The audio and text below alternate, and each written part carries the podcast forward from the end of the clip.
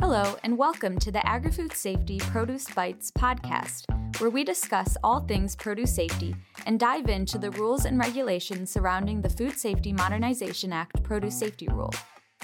Hi, my name is Micah Hutchison. I'm the Produce Safety Technician at the Genesee Conservation District, and I work with produce growers in Southeast Michigan on the implementation of the F S M A Produce Safety Rule.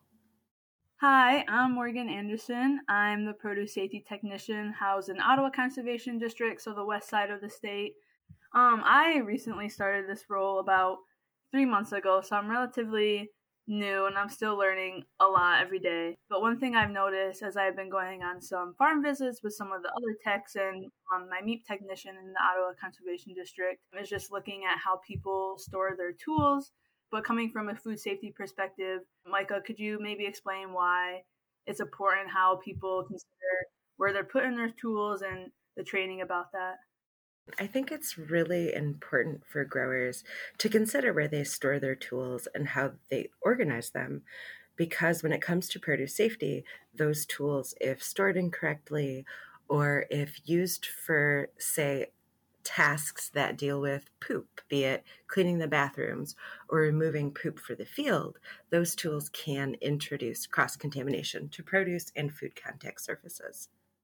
Yeah, I guess that's kind of um, brings up an example that I recently saw on a farm, was that someone was storing like a, it was like a broomstick kind of, and they were keeping it on the ground, like leaning against their, their dunk tank for the apples, um, and something that Phil Tocco from M S U Extension suggested was maybe just putting a hook nearby and then a string around that broomstick so they can hang it instead of having it on the ground, to help prevent that, that cross-contamination. Have you seen any similar examples like that, where it's just like a matter of providing some simple infrastructure to make sure that tools are off the ground? Yeah, um, I have. I've definitely seen hooks. I've seen like separate storage areas, like say closets. I've seen racks where to- tools were stored, especially close to tasks. I've seen plastic cubby carriers used for tools, mm-hmm. for storage. Um, also like the plastic containers with the lids that, you know, I personally use to like say store blankets or summer clothes. Right. Can you kind of talk more about why shouldn't you store tools on the ground? Yeah, I would say my first reaction to that would be that there's a lot of gross stuff on the ground. You know, boots are going everywhere, and then they're walking everywhere um, around the packing line or just anywhere in any facility. And if something, if someone puts a tool on the ground and then uses that to touch some produce, any gross stuff, any germs and whatnot on the ground can be directly contaminated onto that produce now. And I, I feel like I wouldn't personally lick the ground of those facilities, so I wouldn't want them touching any tools, touching the ground and then the produce that I'm about to eat. That's a good point. There are a lot of microorganisms on the ground in soil or just from daily activities that can make people sick. Yeah.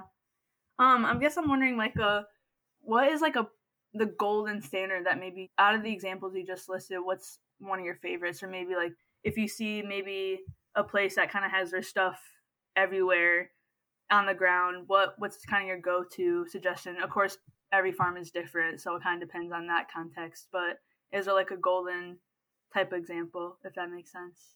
It does. And to be completely honest, I am kind of like type triple A plus when it comes to organizing.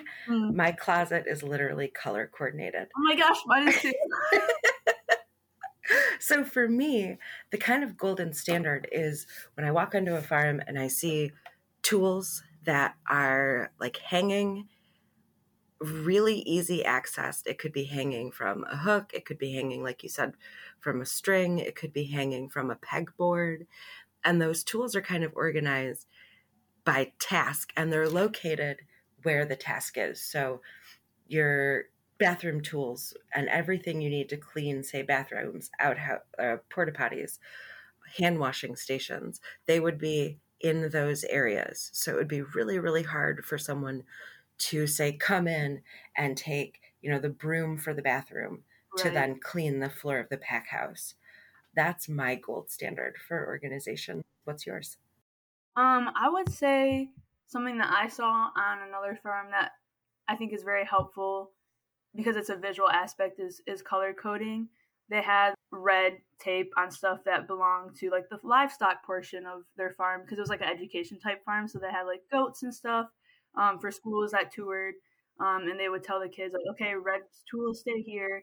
Green tools are for the produce for the field. Um, so I thought that was kind of helpful. I think that I need to quote Phil Tocco from M S U Extension here.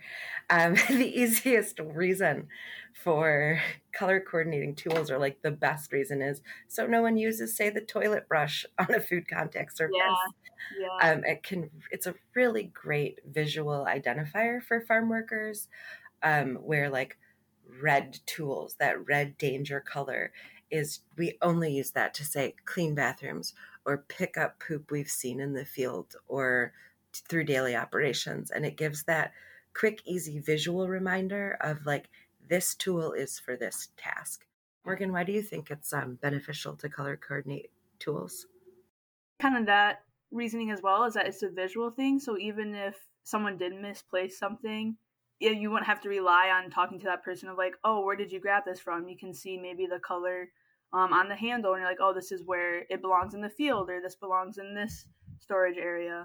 But that also comes down to worker training as well, is that making sure workers are aware of that color coding system and where things are um, and what goes where. But yeah, I would say the visual piece of it, especially for me, like working at different farms and whatnot, sometimes when you walk into the tool shed, everything is chaos in the middle of like planting season, and we're like, where's this been for this? And especially if labels are rubbing off and stuff, it's nice to have that additional visual aid. Since you brought up workers, can you talk about why workers shouldn't bring tools or equipment home with them?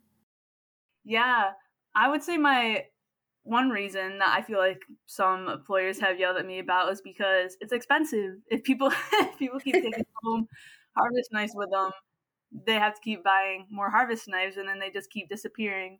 Um, and that was something when I worked on a farm at school was, okay, guys, where are the knives at? We would just forget about them, or they're in our pockets or something. Um, but in addition to that, when you do take it home, there's a lot of trace steps when of that tool, like from work to home, home back to work. Um, and there could be a lot of contamination points along that route, especially because the way you treat, you know, maybe your kitchen knife is different than you would treat the harvest knife when you're harvesting produce to sell to the public.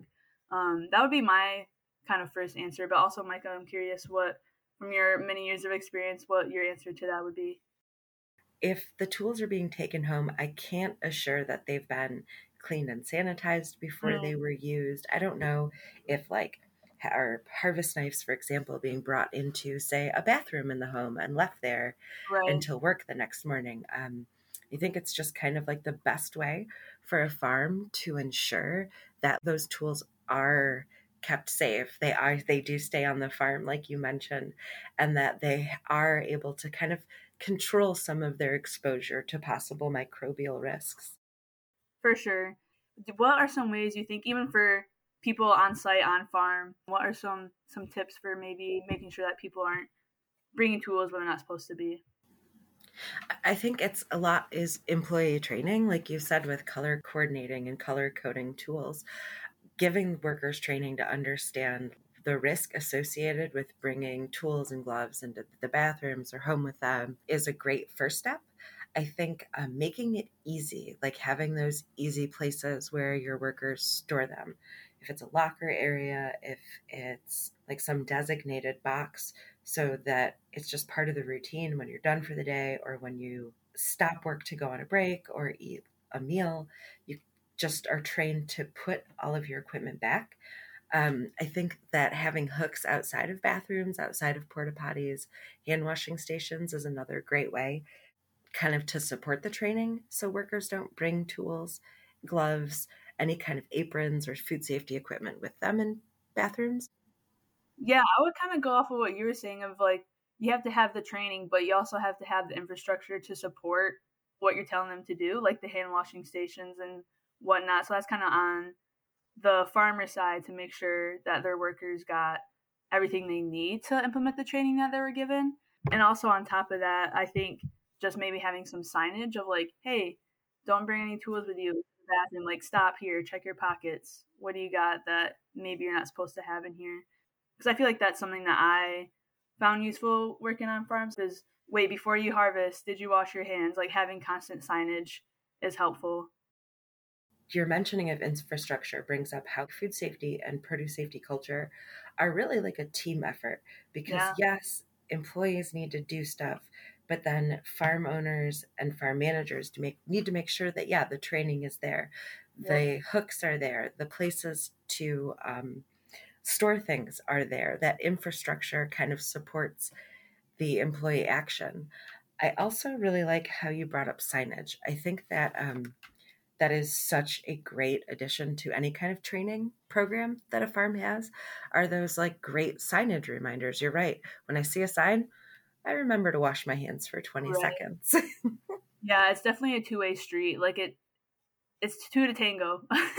You need both sides to help the, the other and making sure they're both implementing food safety. For sure. Um, Morgan, what are some ways to reduce cross-contamination risks with, say, tools that are dirty and clean?